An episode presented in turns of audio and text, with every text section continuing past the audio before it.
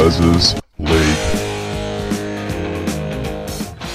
Hello and welcome back to Big Les's League. Welcome to episode, I believe it's six now of the drawing board. Episode five, episode six uh, of the drawing board. It's episode five. As we go into round 13, as we go into the round before Origin, uh, the fantasy, I would say, is in a bit of shambles. I've had to made, make four trades uh, this week for NRL Fantasy, sitting with nine trades left.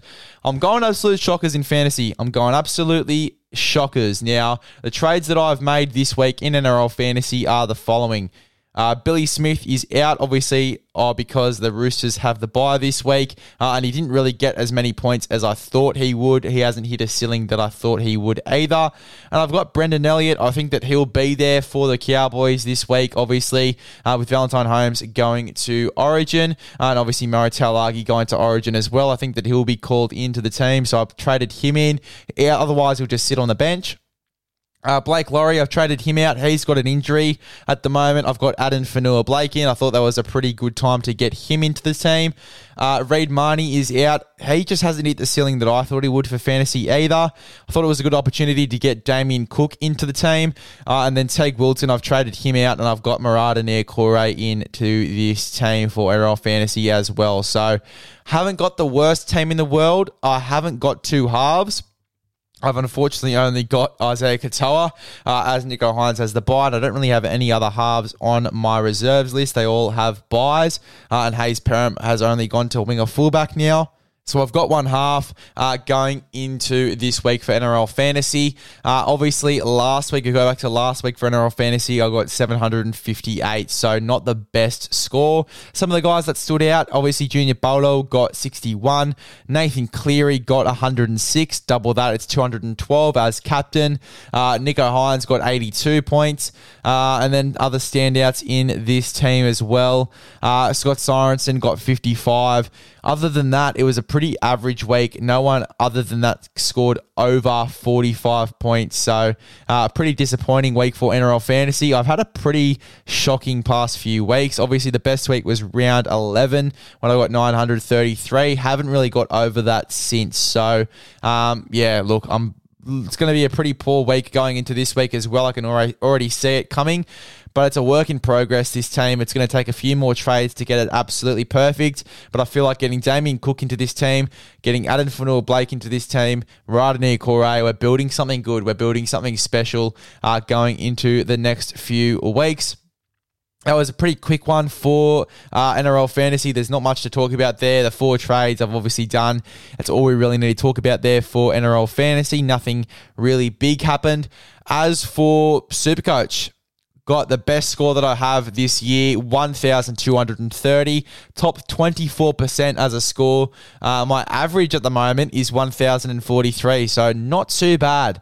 My rank is 40,000th and my 40,512th to be exact uh, for the round, uh, which, is, which isn't the worst thing in the world. Uh, to be ranked in the top 40, uh, 40,000 uh, people, to be ranked in the you know, around that sort of echelon uh, is pretty good. Uh, and obviously, in terms of the season, out of 151,900 and uh, sorry, 191 people. My rank went from 68,378 to 3,616. I don't know how it's gone uh, that high, but very happy with that. Season rank 3,616. So not too bad at all uh, for me. And p- my standards and compared to obviously how I went uh, going into you know obviously last season uh, wasn't the best at Supercoach or fantasy, uh, but yeah, improving very very much so. One thousand two hundred um, and thirty. I am very very happy with that score. I won in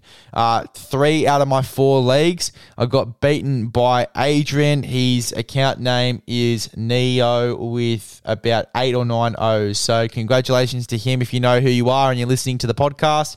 Uh, you're on the Sports Shed TV um, league there, Sports Shed TV 2.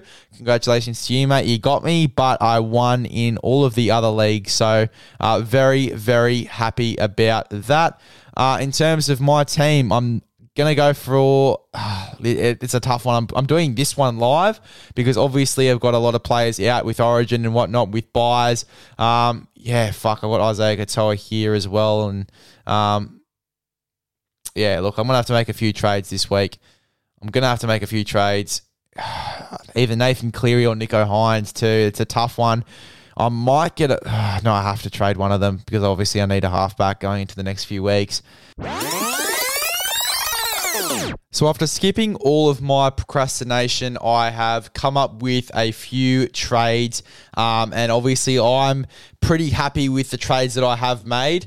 Um, yeah, it, it, took a long while to think about who I'm trading in this team, but I think I'm pretty confident uh, with you know the team that I have picked. So uh, I've traded Nicho Hynes for Mitch Moses. Big call had to pick with it whether I was trading uh, Nathan Cleary or Nicho Hynes. I've traded And I'm bringing in Moses. I don't mind his average at the moment and, you know, coming off a big week. I think that he's going to have another big week as well for Parramatta.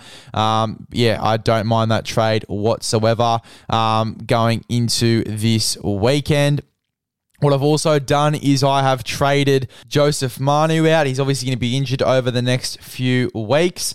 Um, I yeah, I traded him for Junior Supo. I mean, he obviously has the buy this week, but I think that he has a great potential in Supercoach, uh, and especially if the Tigers are playing well, I think that he is going to be fantastic for them over the next few weeks. So he's sort of a future one. Um, yeah, Bryce Cartwright comes in for Tom Gilbert. Again, a cheapie with a bit of potential there, and he saves a bit of money in the cap as well.